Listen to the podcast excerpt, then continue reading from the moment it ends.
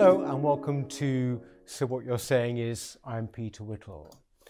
Now I'm delighted this week to be joined by the journalist Alex Casciuta. She is in Romania. She is a cultural critic and journalist. She's written for the New York Post, amongst many others, and she's also the host of a podcast called Subversive, a podcast for the outcast. Thank you very much for joining us, Alex. Thank you very much for having me on. No, it's a pleasure. I wonder, are you an outcast? And if so, why? Am I an outcast? In many ways, no. I'm not an outcast. I haven't been tarred and feathered by my immediate community in any way. But in some ways, I am a dissident. You know, I'm a young, I would say probably very right wing compared to the median woman in either the West or East. I'm Romanian originally. I live in Romania now. So essentially, what I was trying to do with the podcast is bring together a few of these dissident voices that I was talking with in the fringes, kind of open up the conversation a little bit on some topics that I think don't get enough airtime. Absolutely. I mean, I thought one of the reasons I'm speaking to you today, and I'm very pleased, is that I was very struck by two of your most recent articles, beautifully written, I might add, which was about how one would bring up a young son, for example, in our current age, and also, for that matter, something which, and I'd like to start with this, if possible, that is almost never discussed, and that is the extraordinary freefall in population in the developed countries. This was something you wrote about, I think, last month. This is right. You actually mentioned some statistics there, first of all, Alex. I wondered whether you could refresh us with those. I mean, what actually are we talking about here in terms of percentages and numbers? Let me pull them up. Right? I don't have them off the top of my head. They're quite shocking, but it's good to have them in front of me. I think actually that the if I can help you out there, from what I can remember, in some cases, places Spain and Japan, I think, and Italy, you're talking about populations halving by the end of this century. Yes, absolutely. And Italy will see its population go from 61 million to 28 million. So 28? Even more than that. Really? Yes. Yeah, that's a projection. I think what I was trying to uncover in this piece would be multiple perspectives on why that might be the case. Yes. I think there are many people trying to diagnose this problem. My final conclusion was that it's probably very multifaceted, and it's tied into the complexity of living in the 21st century and living especially in developed countries. But in the end, I think it's more of a besides it being a bit of a spiritual malaise. There's not really a feeling that there is any reason to have children anymore. It's also an uncoupling from between stimulus and response. We have a lot of ways to satisfy our most basic urges, but they're not the same as back in the day. So essentially now, for example, internet pornography does a lot of the jobs that the simple quests to copulate would do in more ancestral times. So we have many layers of intermediating products and services that kind of satisfy our desires of the lizard brain, and just existing and wanting to have children, there's just quite a few of these layers, and I think a lot of people just never make it to the other side, or don't think it's a useful way to spend their time. There's quite a lot of sacrifice in having children, and I'm not sure everyone's prepared to do that.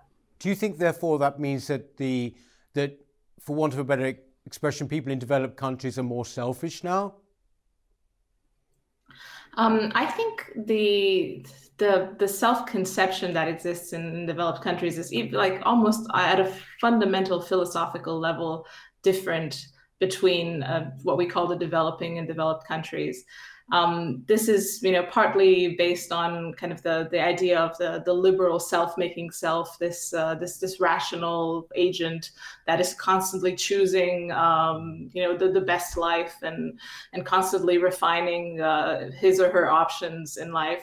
It's also the market, which the only intermediary that the market sees is the individual. So it's constantly interacting with you at the level of, okay, how can we satisfy your desires?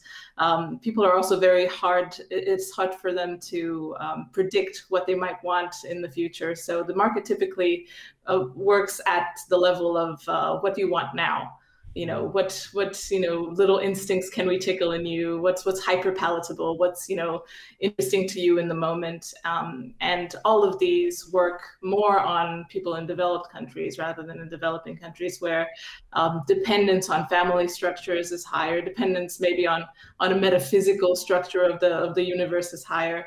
All of these ties that the liberal man does not have anymore, because you don't really need your family anymore. You don't really need a metaphysical structure when everything's provided for you. I feel like that disconnect happens much more intensely in developed countries, and in a way that's a positive, obviously, because it opens up options. It opens up a certain flavor of freedom for the people in these countries. But it also destroys many other kind of intangible aspects that might have value in themselves, but are very hard to measure, in the one-to-one relationship that we have with the market and the state and everything here in the West. One point you made actually in one of your recent podcasts, or I think it was made by one of your guests, but it is sort of interesting here, is that there is a divide, though, is that in developed countries, take America, for example, people in what you might call the upper economic sphere, the upper economic sections of society, they too still tend to get married and they still have children. It's basically the further down the economic scale you go, this is where things have dissipated. Is that a familiar analysis to you? Yes, absolutely. I think this ties into the concept of luxury beliefs as well. The luxury idea beliefs. That luxury beliefs. That's a yes, great. How would you sum up luxury beliefs? Beliefs that are professed by the upper classes with little to no consequence to them, because their actual lived experience is quite different, or they're insulated by their wealth or prestige from the consequences of acting on these beliefs. Right. And that affect the lower classes in a disproportionate way, because they don't have these protections, or they don't have a fallback. Like, for example, if someone wants to try to live a drug-fueled polyamorous existence in their 20s, but they are the son of I don't know, a lord or someone who's got a lot of insulation, both social and financial. Then the consequences in their 30s and 40s won't be as intense as someone who goes on that path. If they're a 20-year-old and says, okay, this is my life now, there's no coming back from many of these things, and they do tend to end up as social dysfunctions at the bottom. But they seem like interesting things to profess at the top with little consequence. This isn't my concept. I think it was Rob Henderson who promoted this idea, and I think it's quite a useful lens on current situations. But I think it seems to be all of a piece with a general trend in society whereby I think it's even Robert Pullman has written about this, that people in what you call upper class economic sections of society. They tend to intermarry. I mean, even from the point of view of, meritocracies, if you like, they kind of intermarry. So if anything, there is less movement as well between them and people beneath them, in a way that there might have been more in the past, strangely enough, when it was all about social class. Exactly. And I think, you know, immigration is a layer on top of this as well, yeah. Because, you know, what, you know, relatively porous or open borders do, like, for example, in the European Union is, you know, there's a certain strip mining of cognitive potential of human capital from the developing countries or from the lesser developed countries moving to, you know, the great cities of Europe and a big concentration there. And then you have what you mentioned as well, assortative mating, where, you know, people who are in the same, you know, either a social class or cognitive class tend to cluster together. And then either for purposes of, yeah, maybe they just like each other more, you know, they're in the same university, or for the purposes of, you know, legacy wealth, maintaining wealth in families and building wealth, then they marry, they stay married. You know, there's actually more to lose if you divorce and you have, you're quite a wealthy individual. So, you know, there's more incentives to stay together, for children as well. There's, you know, social pressures. So there are a lot of incentives pointing towards people in the upper strata, you know, leading much more conventional lives, you know, leading the much maligned lives of the 1950s patriarchs, which they, you know, on the front end they despise and they, you know, they counsel other people against. But you know, if you really look at life outcomes, that's how they live. I think it's again, just to pursue this point just one more time. There's also sort of feeling that. If you are going to question and undermine institutions in society, whether it's the academic world, whether it's the legal world, you know, and crime and punishment, that essentially, if you are from a more privileged background, you will again still have a cushion. And it's all the people basically from lower income groups simply do not have that. If you take away the legitimacy of, for example, law enforcement and things like that, they will be left with the consequences of that, won't they? Exactly. And I think that at a very deep level, this is a theft from the so-called lower classes. I don't think it's even, you know, wise to call anyone lower class at the moment, except for maybe certain demographics that are hated throughout. But you know, most people are, you know, disadvantaged or underprivileged, or, you know, there's always a like kind of a contextual layer of, you know, why this is just you know, a stroke of luck. But sometimes it's not just bad luck. It's you know, lack of basic life instructions, like you probably need insurance. You probably don't want to have children out of wedlock because, you know, things, you know, negative things happen. Maybe you have children, you know, when you're slightly more settled. There are different ingredients that, you know, back in the day used to be imposed by the iron hand of the patriarch, or whatever we want to call it, but they were just that was the water we swam in. You know, there was stigma associated with not following these paths. There were, you know, old wives, you know, snickering in corner rooms about, you know, people who hadn't done this. So there were little mechanisms for enforcement. It wasn't all just, you know, being exiled from the village if you were being bad and going against the grain. Yeah. But for all intents and purposes, this was the way of the community to maintain an equilibrium, a positive equilibrium with pro-social goals. Yes. You mentioned, you know, if we just go back a little bit to the reasons for example, population decline in the developed world, and you said, you know, there has been this break between stimuli and procreation, actually, that essentially on almost all fronts there's been a break which is relatively new in history. But also you go into the whole dating thing. You look at internet dating, which is basically where all dating happens now. How is it reflected? I mean, how, if we were to look at the way people now make relationships or try to, what can you see there as patterns that might also throw light on this? I mean, this is one of the things you wrote about. Yes, absolutely. I think you know, in the dawn of internet dating, it was expected that, okay, this is the new algorithmic dating. It will help you find the perfect mate for you. And it sounded really, really great because you're okay. There's so many factors that you can now match with people on. You know, it's much more certain that you'll find someone that actually reflects your values.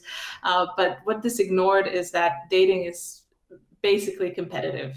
Everyone wants the best mate. Everyone wants, you know, to trade up as much as possible. And in terms of how women and men date, there are different strategies typically. You know, obviously at the moment we're told that men and women are basically interchangeable. They have the same urges and things like that. But I think on this show we can maybe skip over explaining why that is not the case. So women will typically want, you know, overall, obviously on average, will want more commitment, more longer-term relationships. You know, that would be the goal. Obviously, even if they have some more casual relationships, in the end, typically they would want to, you know, settle down or have a longer-term relationship. Men, on the other hand, will date much more freely, and they will date all across the spectrum. You know, women that are within their socioeconomic stratum, women outside of that, you know, different types of women. And these two dating strategies, they clash when they're put together in these algorithms, and they're all kind of united under the header of dating, but they're essentially two markets trying to find equilibria that are different for each of these. So typically what happens in this algorithmic dating situation is that men that are at the top of the hierarchy, you know, say the 5 to 10% of top men in terms of, you know, how they look or how they can present themselves on these apps, yeah, you know, show their socioeconomic position, all sorts of good qualities. They will date intensely because they don't really have a cap on how much they can date, and they might date a woman every night for a week, or, you know, so they essentially they corner the market. And for women looking for a relationship, they're like, okay, I can go on a date with this guy. And then essentially the guy maybe dates you once or twice, but then this never calls back. Yeah. And this is essentially a weird equilibrium in which maybe, let's say, 80% of the bottom men, they don't go on any dates at all. Or maybe I'm exaggerating, but a very, very large percentage of men don't go on any dates at all because the women tend to be pickier. They want to go dating with the higher class men. And the higher class men as well, they don't mind having these dates with the women, but they won't commit. So essentially, a lot of people are locked in these, you know, women trying to get a long-term relationship, you know, men at the middle and bottom not getting any opportunity to have a relationship, and then these kind of harems light for guys that are at the top of the hierarchy. And that can, you know, all the cards are on their table, but there's not really any incentives for them to settle down in any way. So this is a bad balance. This is a bad equilibrium. And it's something that's not very apparent from people that, you know, just look, oh, it's a dating app, you know, obviously find random people. But because of this competitive nature and because of how the strategies are different, it obviously, what it does in terms of procreation and why it stalls it is that women cannot get the long-term relationships they want. The men at the top are not incentivized to settle down, and the men at the bottom don't even get to play the game at all. So it's no one's getting any time to have children in this combination. But this is kind of brutal, isn't it, Alex? I mean, it almost feels. I mean, but basically, it seems to me what this means is that the internet is just reflecting the most kind of traditional idea about what men and women want.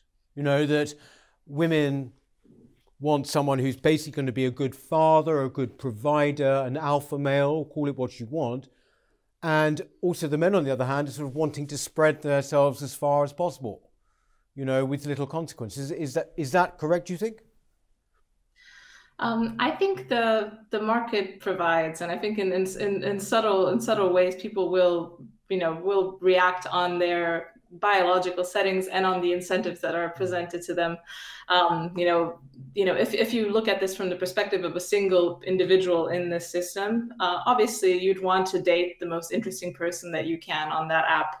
And if a very high status man wants to go out on a date with a woman, her incentives are to say, yes, of course, let's go out there.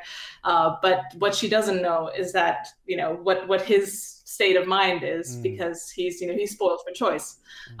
Him being spoiled for choice, that kind of sets up his incentives as well, because, even if he wants to have a long-term relationship, then, he is incentivized to think about it, and he's incentivized to really, take his time, maybe pick out a woman that's extraordinary. With time and with a lot of exposure to different women, it becomes very hard to make that choice, because women are different. They all have faults. They all have, interesting qualities. None of them is going to be perfect. So if you're just waiting for the perfect one, then you might be waiting for a very long time. It's also, for men, the prospects of dating tend to increase with socioeconomic status, and with time, men do acquire typically more resources. A man at 38 or 40 is quite in his prime, and he can, maybe think about, maybe playing around even more. So the incentives kind of align for him as well to be continuing to stay on these apps, and all of these little factors come together, and they result in this pretty hideous equilibrium for people trying to, each of them is trying to make a good life for themselves, but overall it's not very good. And for the guys at the bottom, there's no story to tell, because no one swipes right there. It's quite a, it's not great. Do you think as well there's something in the view, which is the bleak view, but it's one that seems obvious to me, that in developed countries, in the West, different countries, that basically there's little sense anymore of a future, in the sense that people don't talk about it. They don't. It doesn't. It's not in the air, So therefore, if that is the case, then why would you have children? Because the whole point of children, of course, is the future. It is basically making sure the species goes on, and yet we don't appear anymore to think very much about the future, or consider it as being a desirable, nice place to be. Yes, I think that's probably definitely part of the issue, because on the one hand you have this very direct, individualistic, rational agent idea of what it is to be a human, to to produce and go up in status, and then be a consumer of different high status goods, and you can fill a life with all this distraction. Then on the other hand, you also have the idea that belonging to a lineage, belonging to a culture is pretty disgraceful. If you're not, part of some exotic culture where that's still allowed, but if you're, for example, a British man, it's probably not a good idea to be making a big deal out of the fact that you like Britain in the context that you grew up in. You would like to participate in creating your lineage to promote your country within whatever parameters you think are useful for it. Be proud of who you are, all of this stuff. So if you can't have a past, why would you want a future?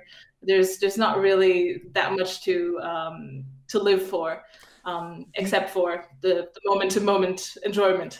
These things you mentioned there, I suppose, Alex, really are now considered low-status things to have, aren't they?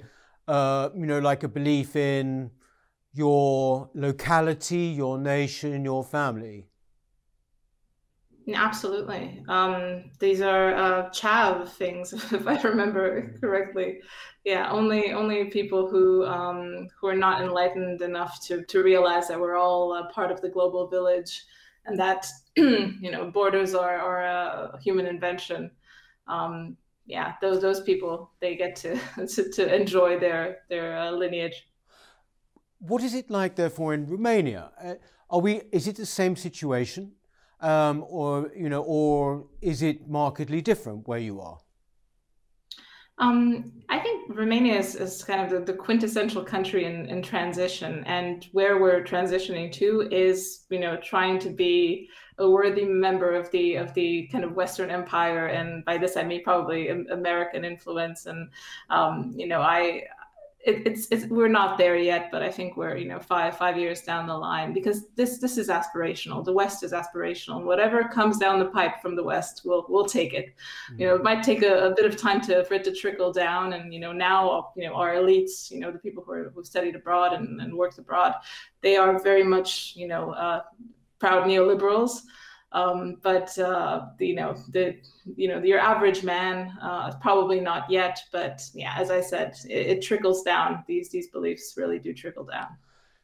Is that something that you would both regret and resist, presumably? Yeah, I definitely used to be very much part of that class, looking to the West, trying to integrate. I got a degree in diversity management at a fine Western university. So I know the lingo, I know exactly what was expected of me. After a while, it became clear to me that wasn't a good direction to go. So I would personally resist it, but I don't think it's a very mainstream view. You were in London, were you not, for a while, Alex? Yes, I was. Yeah, and a lot of people listening to you would think that you were born and bred American, and now, but not at all. No, right? No, not at all. I watched so much television, and believe me, I tried to get a bit of a British accent, or at least a British affectation, when I was in the UK. It just doesn't stick after a while. When you're 25, it doesn't work anymore. No. When you say it's sort of coming down the line, say to Romania 5 years' time, it's sort of already seen. This is something that I've heard from. We've had a guest on the show quite recently called Frank Ferrady, who's originally Hungarian. He sees the same thing happening in Hungary. From which channels is it coming? Is it via Netflix, or is it the academic ideas? How? I think it's mostly via Netflix. I would say it's via Instagram. It's via, because now you have the so-called woke capital. Almost all multinationals have to have a layer of social justice embedded somehow, and they're promoting it in every way. I keep bringing up this example, but it was really funny to me, because I went for coffee with a friend here, a childhood friend in Romania, and she was talking to me about abortion rights in Alabama, and it was quite shocking. Like, I would probably, put good money on the fact that she didn't know the intricacies of local elections, but she was very clued into potential human rights abuses in Alabama, and yes, all the nuances of that debate. And it was a bit interesting to me, because this is, I live in a small town. This is not Bucharest. This is, it's been trickling down very hard, and yes. Anyone who speaks English gets the bug. Yes.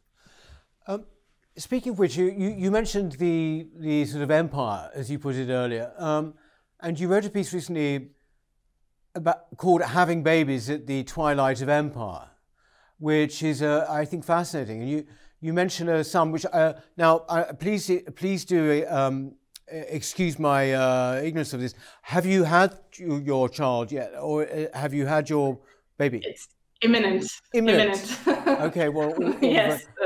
All the very best. But you were talking about having a son during a period in which all the cultural dynamics are running against, well, sons, could you say? Yes, I think it's less so against the son if he chooses to be part of of some form of intersectional situation, but if he chooses to be a masculine man, then probably he'd be bearing the full brunt of the opprobrium that we're reserving for that. I think the whole conversation on masculinity is very skewed, and the idea that only men can have so-called toxic masculinity. I think there are many layers to this, but I think it's quite sick the way we've positioned it. And I was worrying in that piece, just thinking, hey, how could I as a woman, lay the groundwork in a positive way for my son, so that I that I just enable him to be whatever he wants, but also kind of maybe warn him of potential pitfalls if he's a bit careless. What what conclusion did you come to? How can you do that then? I mean, I'm not making I don't mean to make light of a obviously an imminent, very big personal thing that's going to happen. You know, you're going to have maybe how did you decide how you could handle it, Alex? Yeah, I think it's partly an active stance, like what am I going to do? But at the same time, I think my conclusions are more tied to what I'm not going to do. Right. I'm probably not going to try to impose some sort of worldview I'm going to try to create very good conditions of calm and, a relatively prosperous childhood, in a good stable family. And I'm also going to let my husband take the lead in terms of a lot of things, something that's probably not you're not going to hear in many parenting circles. But I think, there's no one better to teach a son than a man. And obviously I'm not referring to his, when he's a baby or a toddler, then obviously I'll be more involved and I'll be kind of the main, the rock. But once it comes to acquiring skills, managing the world, then probably my husband will be the main focus there, and he'll be the one teaching him. It's quite hard not to be the devouring mother nowadays, and yes, to not try to be overprotective or controlling, or so. Yeah, I think that's going to be my challenge, and trying to be, because I think he's a good starting point. Yeah, I think any sort of boy now, young kid, is going to be faced, is he not, with being yet another product representative of this terrible patriarchy. That's the problem, isn't it? I mean, he's almost going to have original sin on his head, isn't he? Absolutely. Yeah, I think it's the idea of inherent privilege, of people treating you different just because of how you look, and systemic things, nebulous things, dark things. The problem with this these arguments is that you can't disprove them. No. It's proving a negative. It's like, okay, prove to me that there is no systemic sexism. Well, where do you start and where do you end? Anyone who's engaged in debate club knows that proving a negative is going to be very hard. And this applies obviously to all sorts of other things, systemic or other. So I think we're in a bit of a stalemate, and it's going to be very hard to win the war of ideas on this one, with people that are very entrenched and who might benefit from continuing the war. I think protecting and setting children up with a little bit of critical thinking, that's probably the only thing you can do. And then, good luck. We wish you well. Well, speaking of which, when is your baby due? At the end of June. End of June. So, well, look, all the very best for that.